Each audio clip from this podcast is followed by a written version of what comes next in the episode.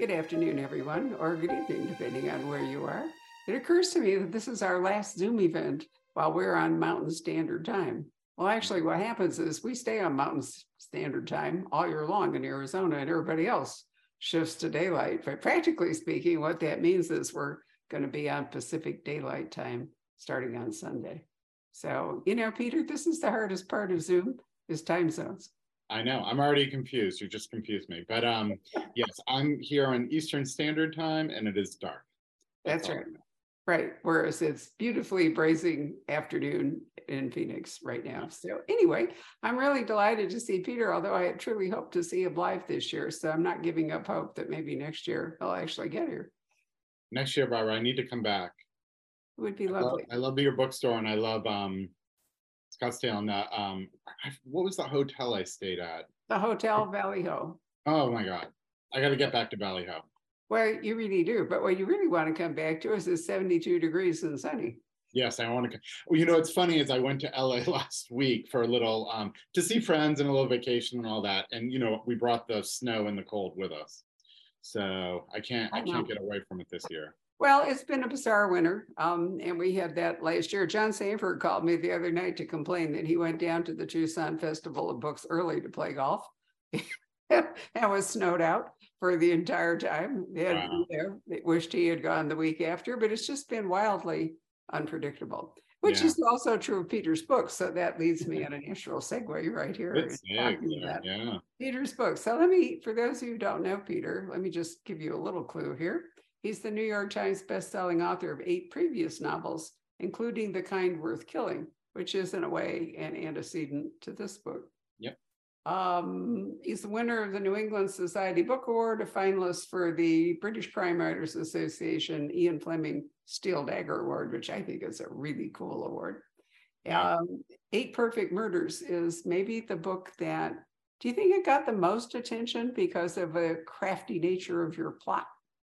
Yeah, I think in some ways it did. Um, and I, I think also like booksellers loved it because it was about a bookseller and it was about books. So I think it got a lot of attention that way.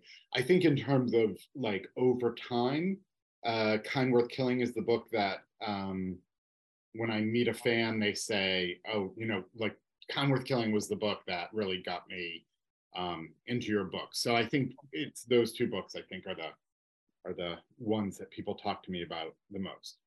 So, in fact, The Kind Worth Killing is the, this is, as far as I can remember so far, the only book where you've had repeat characters. Is that true? Yeah, so it's my ninth book and my first um, sequel. So everything previous has been a standalone. Um, although I've had little, maybe maybe I consider them part of the same universe because I've had little crossovers with characters. Um, I'm I'm calling Worth Saving, for lack of a better word, a semi-sequel, um, in the sense that it doesn't pick up directly on the plot line of Kind Worth Killing, um, but it does pick up on two characters from Kind Worth Killing. One is Henry Kimball, who um, was a police detective in Kind Worth Killing, is now a private detective. Um, and the other is Lily Kintner, who, depending on um, how you feel about her, is either a villain, an anti hero, or maybe the hero. So I've heard all three. No, I know. I think, you know, it's nice to have such ambiguity in a character and also ambiguity in her relationship with Henry, right? Yes. Yeah. So it was really fun. I mean, I just knew that I wanted, I, I, I mean, I knew I wanted to return to them character wise without necessarily, I didn't feel like there was more to say on the original story, but I kind of came up with an idea for another story and then found a way to put them into it.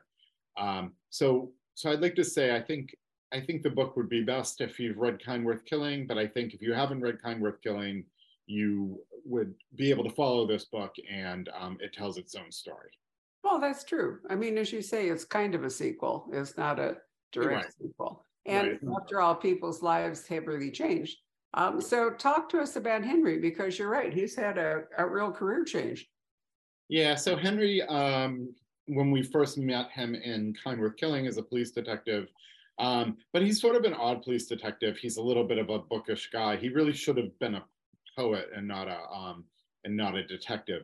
So in this this story, we get um, we get two things about him. So we get where he's at now, which is he's lost his job as a Boston PD detective, and he's now a private detective. But we also learn a big chunk of his past history, which is at one point in time, he did want to be a poet, and he was um, an English teacher in a high school, and there was this sort of horrible event that happened in his classroom um, involving um, involving a gun and some violence. And one of his one of the things that happened to him in that moment is he kind of froze. Um, and it's haunted him ever since. And that's kind of what propelled him into into the police, feeling like he um, had failed in that moment. Um, so we find out where he's at now, and we find out um, that he has this past history. But this past history actually um, doesn't just um, come into the book as um, like it, it's it's more important to the book than you might know at first. So there's there's things that happened back then that reverberate into the story now, um, and that's and that's where the story picks up. You know, in real life, there's been at least one police officer. I think it was in Texas, but I can't remember for sure. Who did in fact kind of freeze? Um, maybe more than one officer in a school shooting. Um, and you know, that's a terrifying thing to have happen. Um, well, and also we've had that weird situation in Virginia where the six-year-old brought a gun to school, and even yeah. though they sort of knew that he had the gun, um, you know, or at least there was a rumor that he had a gun, and he'd been through somehow or other he still had the gun in time to shoot his teacher. People always ask, and I, I'm sure you're familiar with this, Barbara, but you know, you're a mystery writer, and people are asked like, do you, you know, do you have anything in your life you're drawing on? Do you have involvement in in crime or do you know anyone who's a criminal and i'm like no i you know i'm a writer i live a very boring placid life though it's just the way i like it um, it, but i always imagine that in the face of any kind of real danger i would be a pure coward um, i don't i don't try and pretend that i, I wouldn't be um, so i i do empathize with the with the henry situation that he um, that he didn't move. And I, you know, and I've heard um, from other accounts that there's, you know, in the face of someone pulling a pointing a gun at you or pointing a knife at you, like there is like, you know, you go into a different mode of being where you're just frozen and like you cannot move. You're paralyzed with fear. Um, so, and that's the type of characters I write. Like I'm not, um, you know, I love a good Jack Reacher story, but I don't write those. I don't write oh. about oh. the person, the person who, uh, does, you know, is is fearless in those situations. Well, you know, in real life, the argument is that, you know, it's great to arm the populace so that anybody who's in a situation like that can pull out their gun and take care of it. But it doesn't work that way very often. Yes. Um, I mean, where, where, yes, I, I agree with that. I, um, I think for, for every maybe anecdotal story about some some good person with a gun, um, it's it's probably um, someone gets hurt innocently with a gun in the house. I mean, I um, this was funny. I've been doing a little traveling, so I've just come back from LA, and you know now in the airports they always tell you, you know, you see the sign, especially in certain parts of the country, like don't forget you can't travel with a gun. And I read this story recently that about hundred people per day have a gun pulled out of their bag at TSA. And the, and it's not that they're trying to fly with their gun, it's that they've forgotten they have a gun in their bag. Um, which I'm like, oh, that's kind of interesting. I would I would hope that if you have a gun, you wouldn't forget. Unfortunately, I think that there people are way too casual. Um, many people are way too casual about it. In the same way, you know, there now that marijuana is legal, there's um, a big uptick in children, you know, running across their parents' stash and you know ingesting. Well, the parents' stash is, is looks like candy. Well, I mean, it is candy. It is gummies, yeah. you know. So who can blame? Them? They're very popular. The edibles. Yeah, I do think it's a little. um yeah, so there's a lot. I think there's a lot of ER visits with little kids who've eaten um, like a handful of uh, gummy bears. Even dogs, apparently, there have been. Oh, some, that makes sense. Yep, puppy poisonings too. But my point is that people become accustomed to dangerous substances, whether it's a gun or whether you know it's a gummy bear around children, and as a result, um, there's a there's a big uptick in things that can go wrong. And the truth is, you know, if a person with a gun is not actually trained to use it and is in a dangerous situation, they're just as likely to kill a bystander as they are, or shoot a bystander as a as a person. Anyway, so Mr. Kimball here um, joins the police. What propels him out of the police into being a private eye? Well, so this is what's happened in the Kind Worth Killing, and um, if if you haven't Oh, read it, don't uh, want to spoil it, right? we don't want to spoil it too much, but the events of that book uh, mean he gets kicked out of the police. Okay. Um, and he has a he has a run-in with Lily, and those two characters are the characters that I've sort of brought back together in this book. Um, mostly because I just like writing them, um, and uh, particularly Lily, who is, um, you know, like I said, and it's no spoiler to say she is a murderer because we find out in second chapter of Kind Worth Killing that she's killed her first person at the age of 13. Um, she is not so much a serial killer as someone who I think doesn't mind killing people. So I think of her that way, like um, she's not bothered by it, and if someone's sort of threatening her, she's willing to get rid of them. So she's kind of a fun character, right? For for that reason, So she's sort of a disposal unit more than she is. I think of her as that way. I think, um, right? I mean, she's not. She's trying to mind her own business in her life. She's not out to kill a bunch of people, but she's also has a strange sense of morality. I mean, I guess what you would say is that she's has sociopathic tendencies. That killing a person to her is the equivalent of, say, swatting a fly, um, especially if she doesn't have a high opinion of that person. So, as a writer, that kind of character is fun because yeah, they don't have moral boundaries. So, you can really have them do, you know, all sorts of interesting stuff. So she'd be kind of a person interested in the Darwin Award, you know, cleansing the gene pool. Um, Yeah, she's not impressed with um, the human the human race in general. I would say. Right. We're going to do an event after your event at the store tonight with Rupert Holmes, whose book is called Murder Your Employer. And Oh, okay. the thesis of it is that, you know, there are there are people that are making your life intolerable and even worse, maybe making other people's lives intolerable. And so it's a handy handbook about how to so Lily would love it. It's a handy handbook about, you know, how to get rid of these um, obnoxious people and make the world a better place, right? Right. I mean, I think that's the. I, I think. I mean, there's a number of this sort of character coming, you know, that are popular in, in books. Um, I think the sort of the casual killer, or the convenient killer, um, because I do think it strikes a note with all of us that um, wouldn't life be easier if we could just snap our fingers and make certain annoying people disappear? Yes. Um, and and so it, it has that element of like fantasy, but I, you know, um, it's it's not it's it's a little more complicated than that. I would believe in real life, but I haven't heard of this Rupert Holmes book, but I'll check it out. Yeah, well, you know, over the last few years, if, I have to admit that if I'd had that super ability, I probably would have deployed it. So, so who, who can say? Anyway, one of the things I find really interesting about the Kind Worth Killing is that there are multiple points of view. Yeah, Henry is a point of view, Lily is a point of Yeah. view character, but there is a character called Joan, Yeah. who in many ways is the heart of this book. Yeah, It, it seems to me, Peter, that you're really interested in, in the idea of um, somebody, you know, the sort of adrenaline rush thing, you know, that somebody does something that produces so much dopamine or whatever that that they're bored by everything else and and have to keep returning to it, which you you hear about a lot with um, you know professional soldiers or you know people who've been yeah, in combat and all, but you've got Joan as a bored teenager in a kind of crummy resort uh, with time on her hands and not enjoying her family and whatever.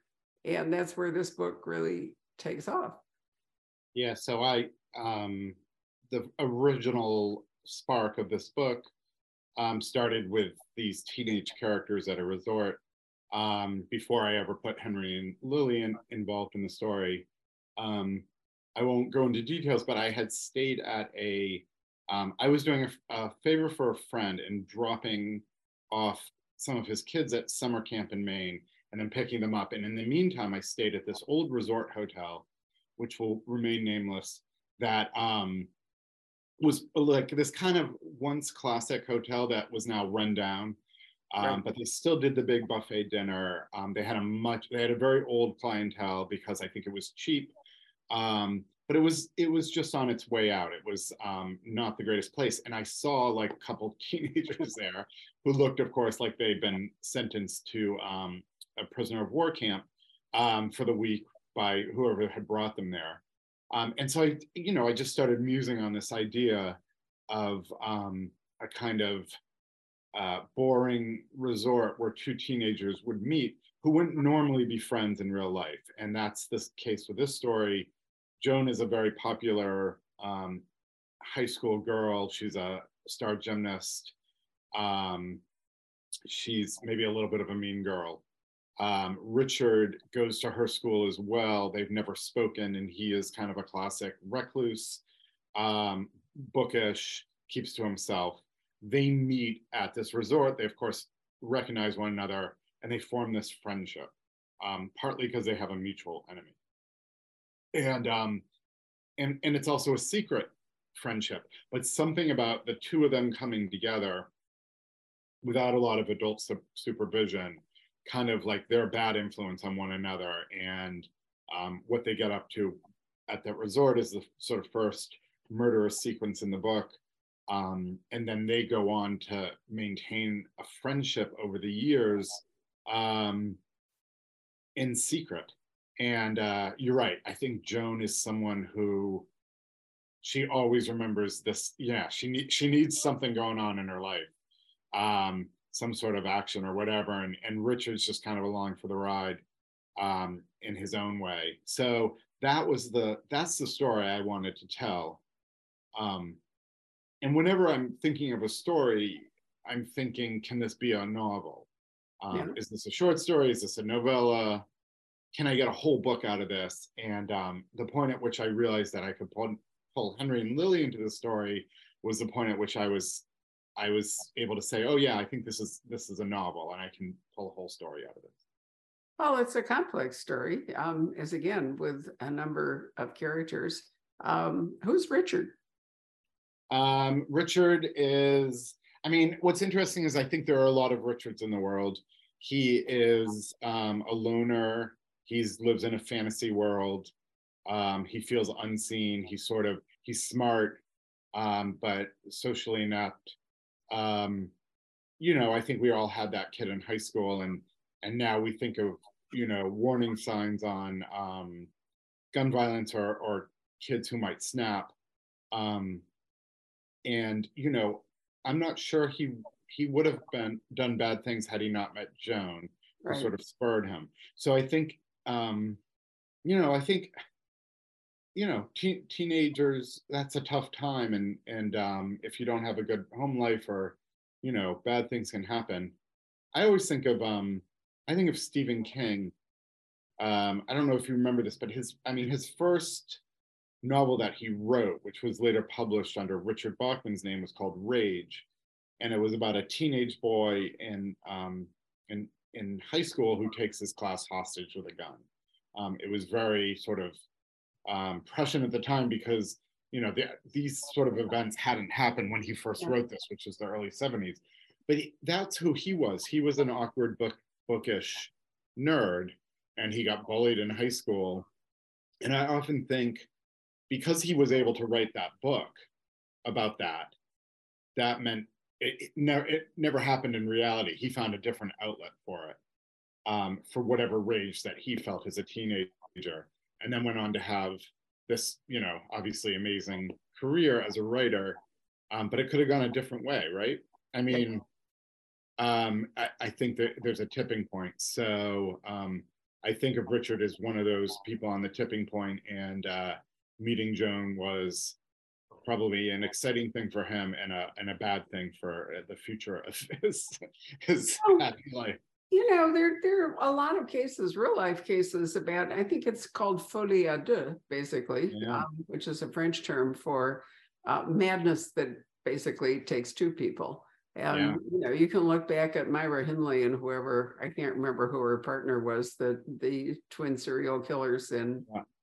In England, or isn't it Charles Starkweather? And I can't think of the name of the woman that was involved with him, but it it seems you know that if it's an unfortunate collision of two different characters. One of whom is usually more dominant than the other, and you know sucks this other person into the orbit. But they um, enable each other or spur each other on in ways that if if left to themselves they probably wouldn't but it also it also can take and, and i think you do this well in your book kids in high school are so vulnerable and nobody really knows how to cope with a bully and yeah. you know and and i don't you know as grown-ups i think it's hard for us to remember back about just how defenseless kids who are just forming their their personalities and are so vulnerable um and you know a bully can just be like an atom bomb in their lives sure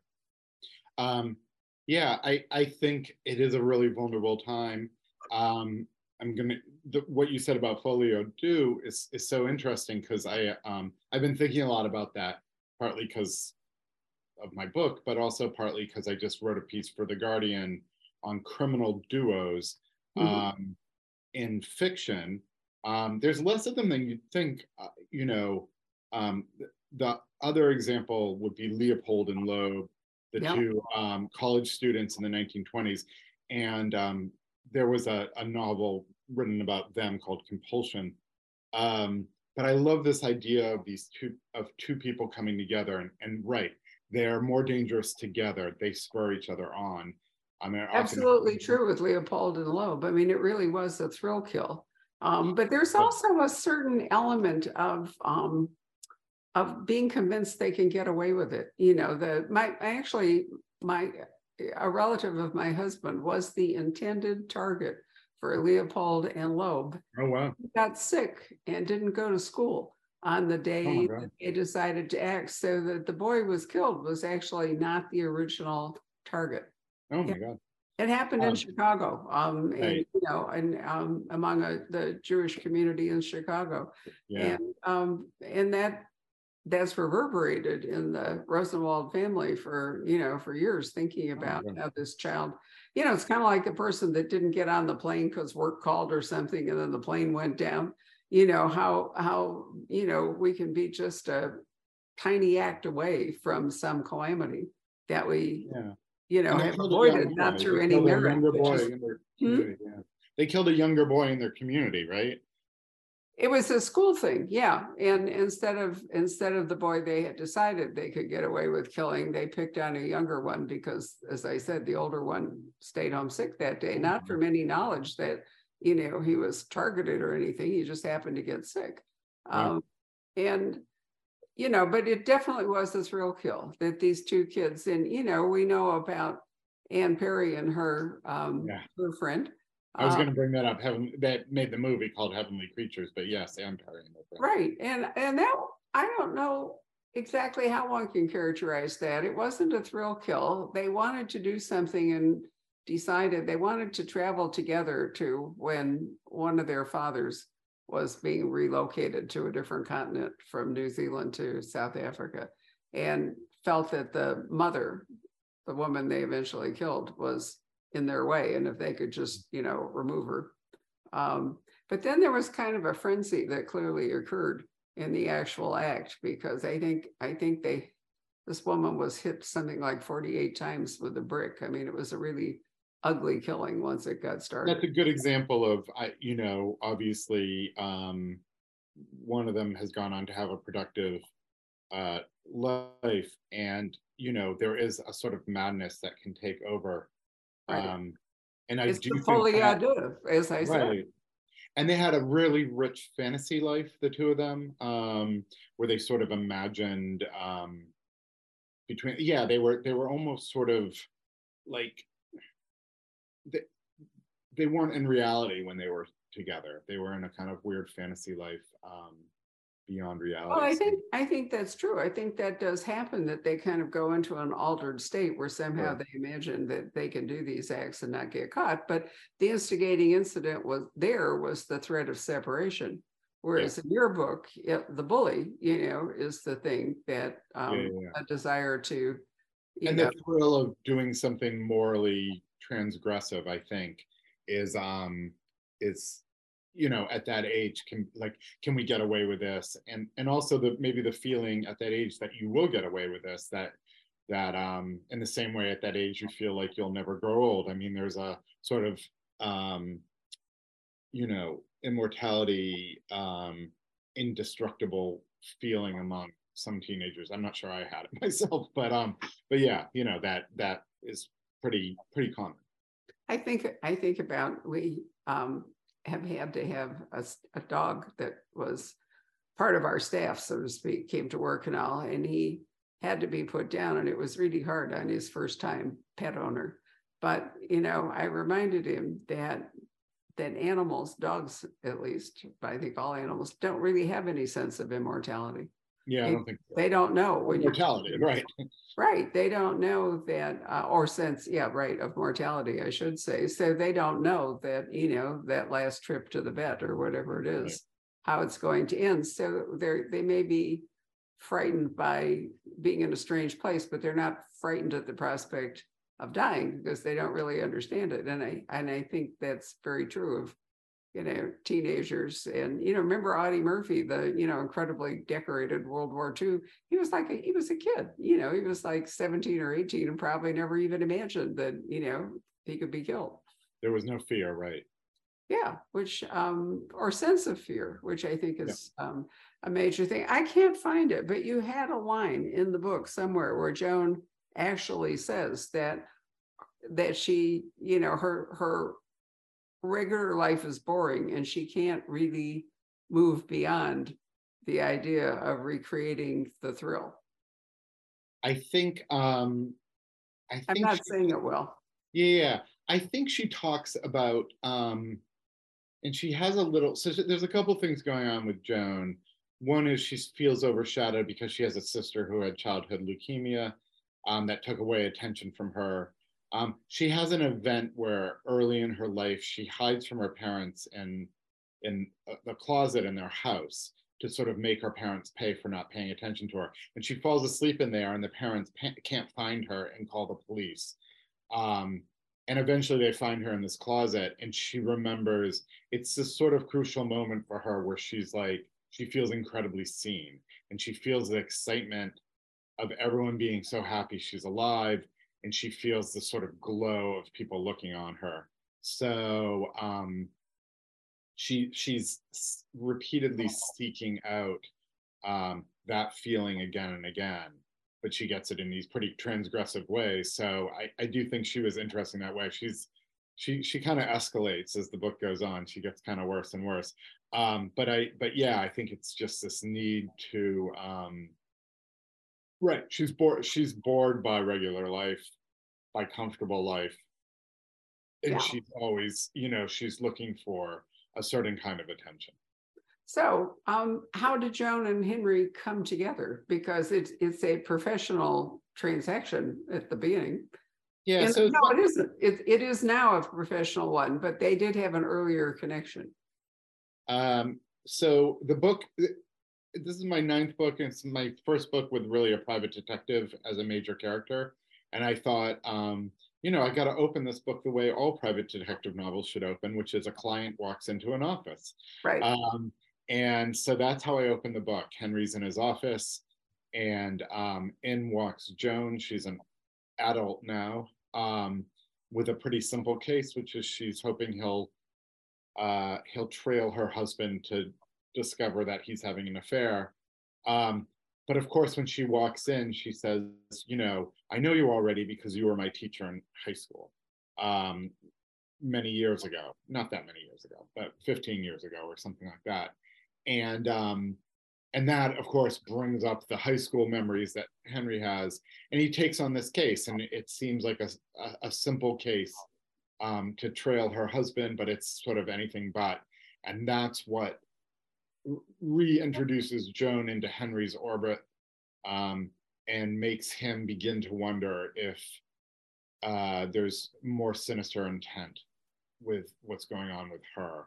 Um, and and at the same time, he's remembering what she had been like in high school and going back to that time, um, and it all kind of ties together.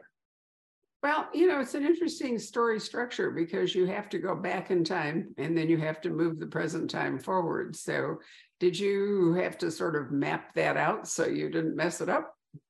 Um, I, I do a little mapping. I sometimes I do the mapping post book and then find out I did mess it up and I have to go back and fix it. I'm not a I'm not one of those people with um uh notes, um, sticky notes on my uh, wall with every little plot point. Um, but yeah, you know, as I go along, I kind of put it down. And then sometimes what I'll do is I'll open up a document and start putting in dates of when things happen, what year, um, you know, to know the exact year they were at the resort, how old they were, and try and get all that straight. Um, you know, to save my eventual copy editor the misery of discovering that my book doesn't work, which has happened in the past. I mean, you know, you can always fix it, but you don't want to make them too unhappy. No, but you do like complicated plots and complicated plot structures. So it is a lot more work than, you know, many PI stories are pretty straightforward. You know, they start with, as you say, the client coming in the door and then they just kind of move along. Um, yeah. But your your stories don't don't work that way. How did you like having a private eye as your as your lead? I love it because it's a great way to start a book. I mean, you know, you want to get into it, right? So I, I do, I always love that, um, you know, it's a client, it's a detective, you need to find something out. Often it, often it is, feels like something simple. And of course, um, private eye novels, a little bit like whodunits too, but in a different way are, are interesting things because they move forward, right? The private detective begins interviewing people or stirring up things or following people. And as the detective moves along, what we find out is more and more of what's already happened. So we find out about the past. Not always, but often. Right. Um, and and then, you know, I'm thinking in particular, like in a Ross Macdonald, it's it's often like a family dynamic that winds up being like incredibly complex and filled with trauma. Um, it it blossoms. In other words, it, what looks like a small problem becomes a big deal, and it's part of a bigger picture. Um, so I, I love um, I love that idea, and I also, um, you know, private detectives are nice and simple as detectives go. You know, they don't have to follow all the police rules. They don't have to report. They don't have to do all the paper. You know, you don't have to like do it in the exact police way that things are done. You you know they're a little more uh, free to to lie to get what they want, to break into places. You know, there's a lot of freedom with them. There's a reason they are a popular um, fictional uh, character, I would say.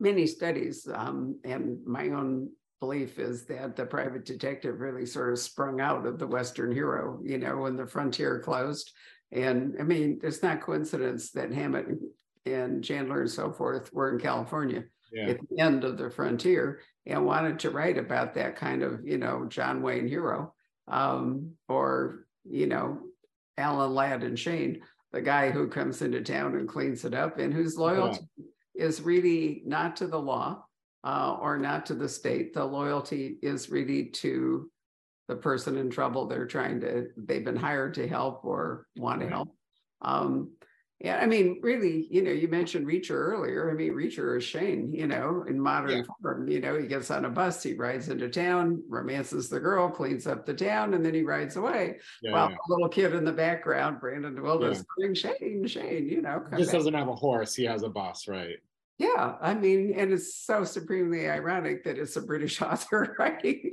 the quintessential American Western. So, but anyway, um, but yeah, I mean, I think the private detective novel, as you say, it's more, you can be more, you can be freer in the way the investigation goes if you're not constrained by the police department at all. But on the other hand, very few people become private detectives just out of the blue with no kind of training. Many right. of them, in fact, are um, former police officers or perhaps former military or something. But I mean, they do need a skill set that the average person doesn't acquire. And today they really need to be licensed. You know, I mean, if they're going to hang out a shingle and say, hey, I'm a private detective, you can't just do that on a whim. And I think in reality today, what, a- what a lot of private detective agencies do is um, it's a lot of background checks for corporations. I mean, you're really just, uh, it's a lot of employee, I have a friend of a friend kind of who's a detective and that's what he spends his day doing. He's not out trailing, um, uh, you know, interesting, uh, blondes around, um, San Francisco, like. That's Jimmy true. Well, some of Um, them are, some of them are hired by lawyers to do investigating, defense attorneys, um, not Yeah. prosecutors. And then they become part of the defense attorney team and they get, you know, employee, I mean, attorney It's a lot of that. It's a lot of. privilege.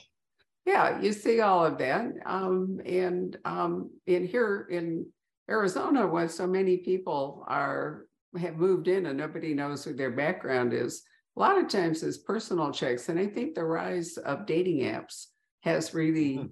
um, probably fostered a fair amount of private detective work because you meet somebody on, you know, Tinder or something, and you have, you don't have any idea who they really are. And so. That's interesting. That, yeah, that's, that's, there's an interesting book to be written there too about, um, about, yeah, dating apps and, and how, yeah, you don't know. You don't know. No, no, no, no, no. I mean, it's all the way from pedophiles luring kids to, Yeah. you know, um, I mean, it's a hunting ground, let's face it. Um, Yeah, so I, I mean, there are lots of things that private detectives can do, but using shoe leather is probably less, Yeah. you know, the, the old Robert Parker's uh, or Ross Macdonald for that matter with Lew Archer is not as prevalent today as you might, as you might think. But yeah, you know, the classic private detective, with possible exception of Lew Archer, who was actually kind of always in the background. What was it? that Ross Macdonald said something about Lew Archer, like if he turned sideways, you couldn't even see him in the book. yeah, yeah. Um, You know, he was more just a kind of agent for telling the story, but in so many private investigator novels, there's a certain amount of damage in the investigator.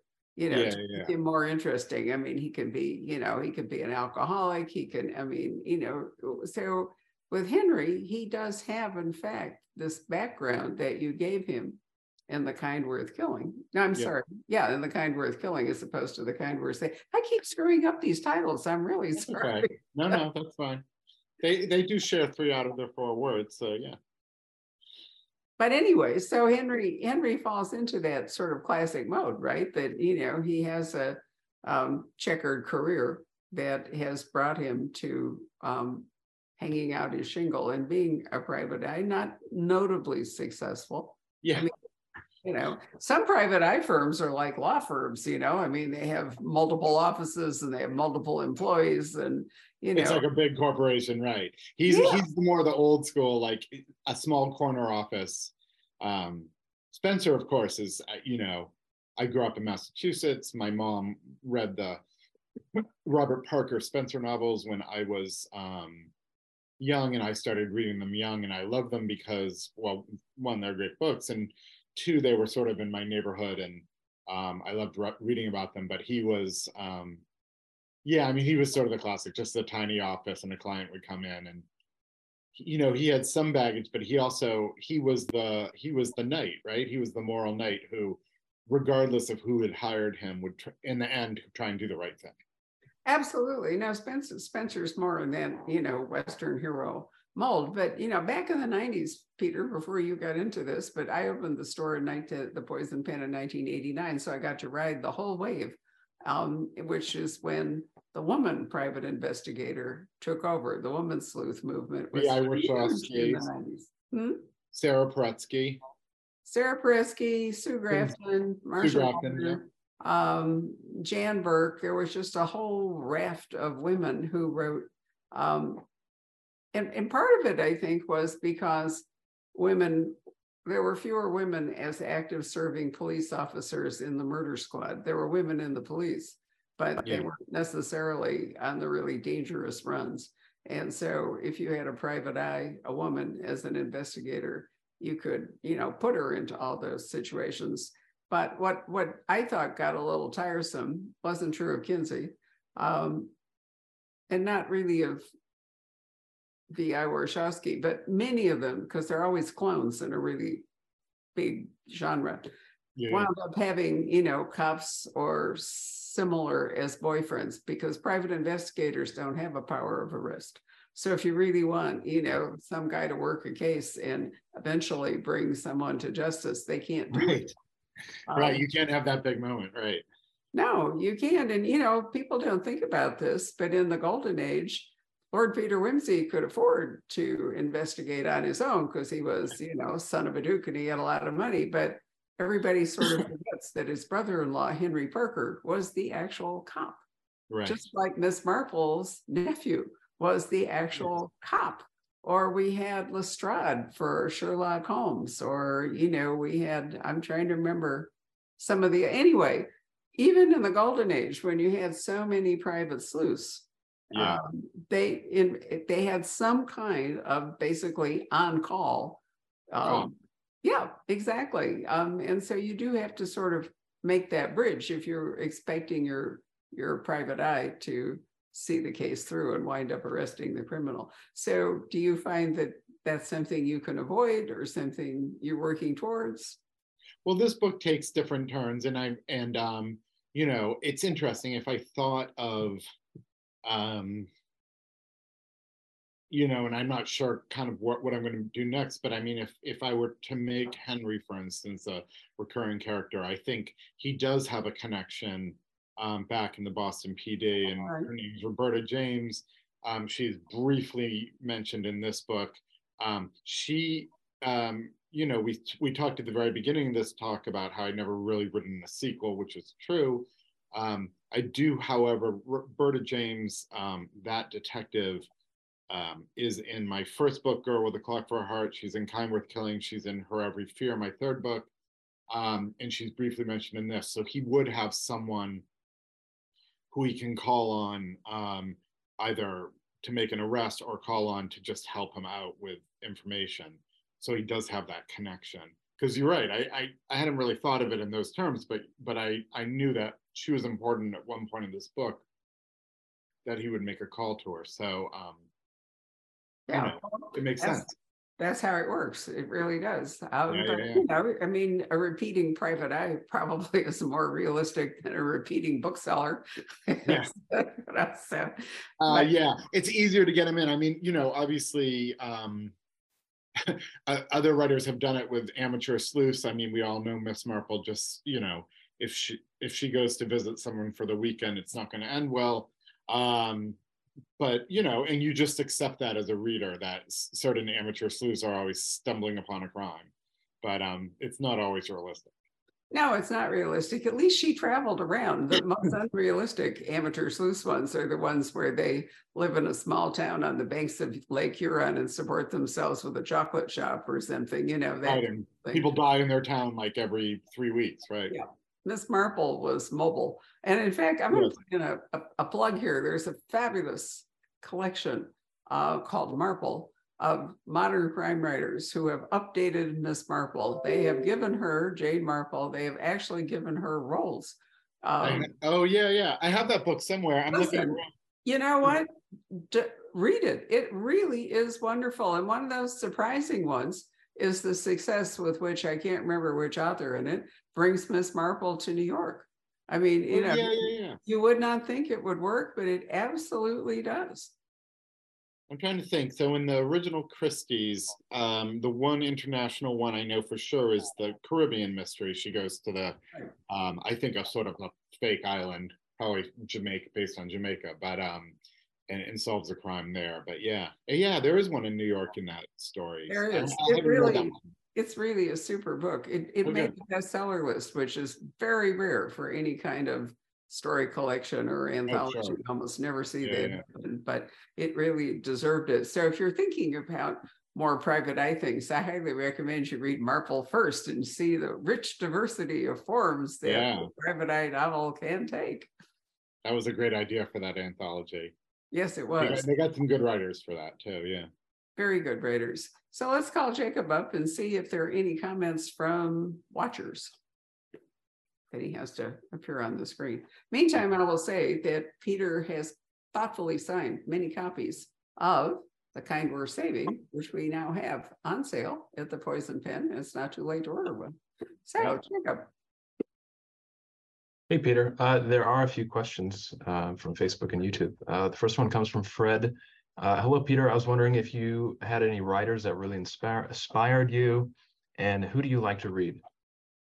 Um, I'll I'll do the sort of the the, the older sort of last century writers, which is where I really get most of my inspiration. Um, one is Ruth Rendell, um, who kind of um, moved, she wrote a lot of books. English English writer died about ten years ago, I think. Um, she really moved between whodunits and psychological thrillers, and she often merged them. Um, I think she does twisted, dark characters really well, while at the same time, like being right within the world of like a classic whodunit with clues and all that. And she's just someone I go back to quite a bit. I don't, I, you know, I, I don't think I've ever read, I have my favorites of hers, of course, but I don't think I've read a, a bad book by her. Um, so I love her. Um, these days, I really, I'm enjoying Anthony Horowitz's sort of fun, classic um, whodunits, both the Magpie murder series and then the series where he inserts himself as a sort of bungling um, yeah. uh, crime solver. I, I'm really enjoying like, I mean, they're quite light, um, kind of comic capers, but they work really well. And he's, and you know, he's always been good at writing a mystery. So I, I enjoy those a lot. Now, Foyle's War, in my opinion, you know, it's not a book, but I think Foyle's War is some of the best television ever going. And Absolutely. I have enormous respect for Anthony Horowitz's many creative ventures. I mean, he's really been extraordinary. I just wonder if he sleeps because I mean he's just so prolific, and I think he wrote every Foyle's War episode, which to me, I mean, those are some really good mysteries on a weekly. I mean, just really good stuff, but a great show. I, am I'm sure most yes, people holds up. It. I think I watched it three times, but let's not forget Midsomer Murders. He wrote. I know he started um, that too, and yeah, he yeah, wrote yeah. um at least two or three, maybe more. He wrote again, wrote the the scripts. Yeah, yeah. Um, and you know he's written children's books. He's written a James Bond book. He's written. You're right. You know, incredibly. very good. He also has a very low boredom threshold because, yeah. You know, otherwise, I mean, he's not one to write the same thing, you know. He yeah. Writes, no, he's good. Um, he's very good at writing um uh not yeah, like uh, homages, like his James Bond books. Um what's amazing about them is they might as well have been written by Ian Fleming. They're very um authentic feeling. He's very good at that. And he did a couple uh, Sherlock Holmes as well. One called Moriarty and one called House of Silk, I think, and those are both there. Was House of Silk. That's the only time he actually has ever come to visit the store in person was okay. with House of Silk. And, you know, I, I had a hard time, you know, keeping my chin up from, you know, being yeah. so odd. It was difficult to manage, but nonetheless. Yeah, he's great. Wonderful guy. All right, Jacob, another question. All right. Do you perhaps have a favorite of all of the books you've written personally? Um, I, I guess I Greg Kiesler. I'm sorry.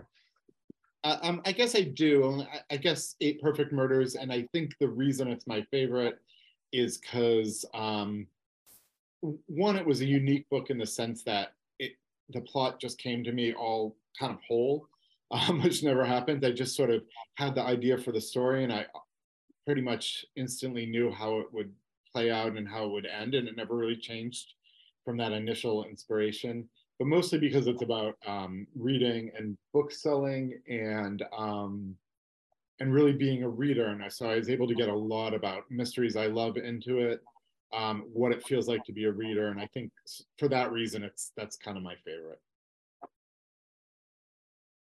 Uh, what part of the writing process do you find most difficult personally?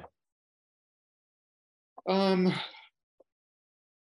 you know, it depends. I mean, uh, sometimes uh, writing a first draft, um, you know, the scariest thing is a writer like I am who tends to not plot out in advance. I have had a couple moments where I get halfway through a book and I'm painted myself into some sort of corner that I can't paint myself out of. And that is a very, um, that can be a, a tough thing. And because of that, I have a couple half books in my drawer that didn't make it past the midpoint. Um, but in but if that's going well, I love that process. Um, and and the um, rewrites, um, you know, they they can be tough too, but I I, I don't mind that. Um, I think it's I think it's getting stuck um, on a story that you like and that you kind of can't get your way out of. Um, that that can be the the hardest part. Have you ever taken one out of the drawer and got it published? Um, that's a good question. Um, sort of. I I wrote Nine Lives initially was a novella that I wrote, like sort of thirty thousand words, and I kind of was like, eh. And and then I showed it to my agent, and he said, well, this will work, but you need to expand it. And he had some good suggestions about where to expand it, and that became sort of a drawer novel that came out. But um, I, I did pull one out the other day, and I um was reading it through and wondering if I could sort of get back into it, but uh, didn't take. I mean, there's a reason they go into the drawer usually. So Yeah. you hate to throw away that work, but Maybe a few scenes can percolate out, if not the entire thing.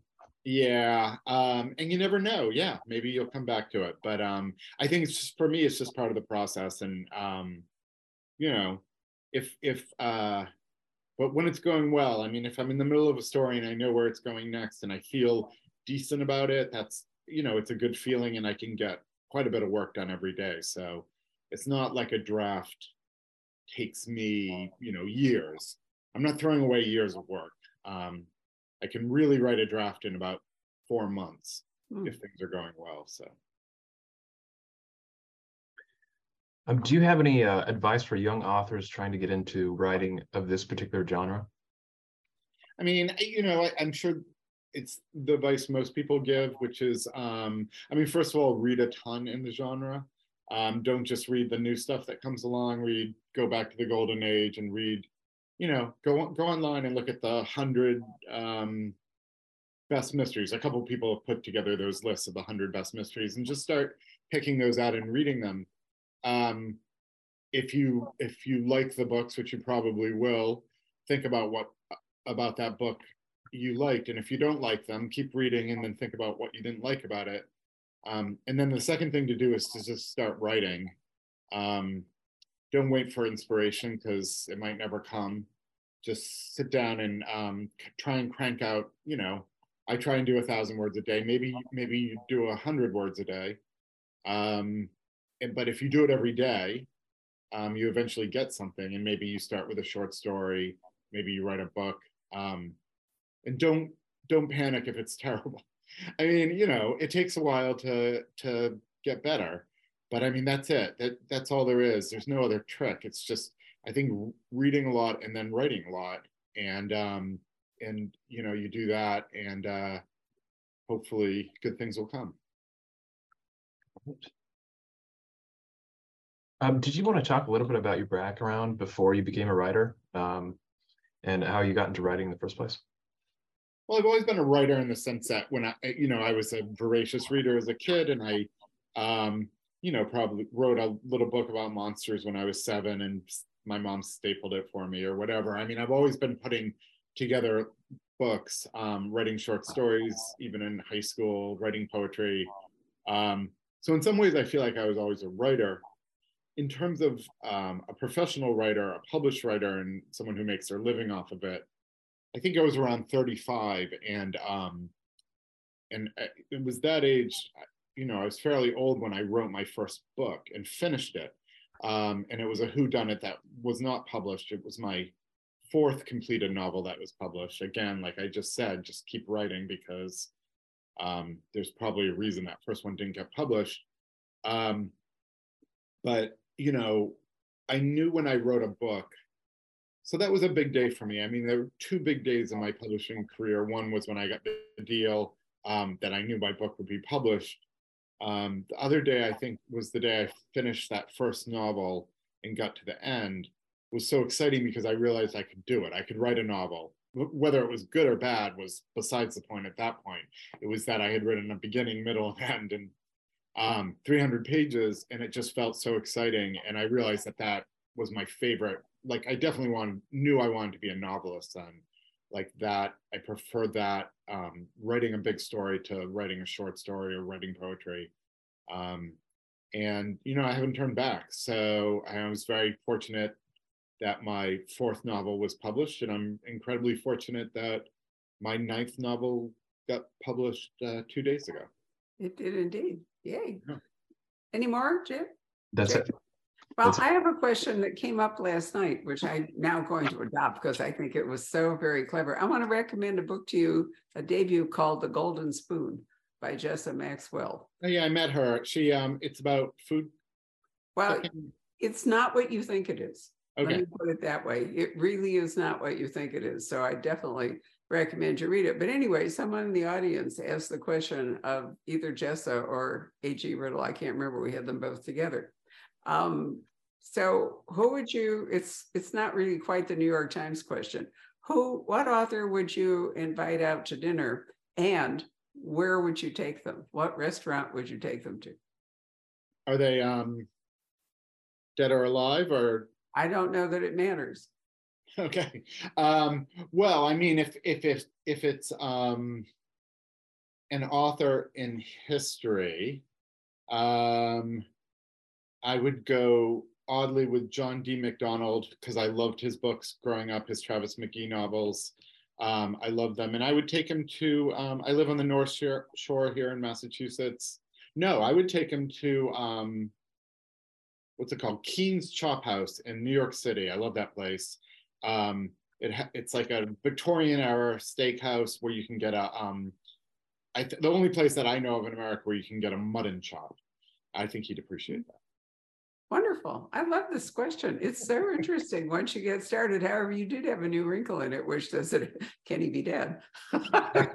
we were looking really at live authors because um, you know that meant a current restaurant. But If he's alive, I'll say Anthony Horowitz, who I have um, spoken to on Zoom, but not met in person. But um, I, you know, I would find him very entertaining to talk to because um, not only does he write good mysteries, he know he he knows his uh, history of you know you could talk mystery novels with him all night. So it would depend on where you were. If you were in London, you might want to take him to the Ivy. If you were in New York or Boston, I'm not sure where you'd take him. yes, I you know again I'll if I were in um, New York, I'll go Keen's Chop House. Um, in Boston, I'll think of a good seafood restaurant.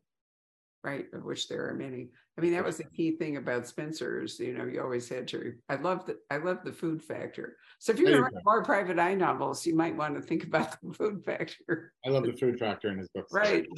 Give henry give henry a restaurant. There you go.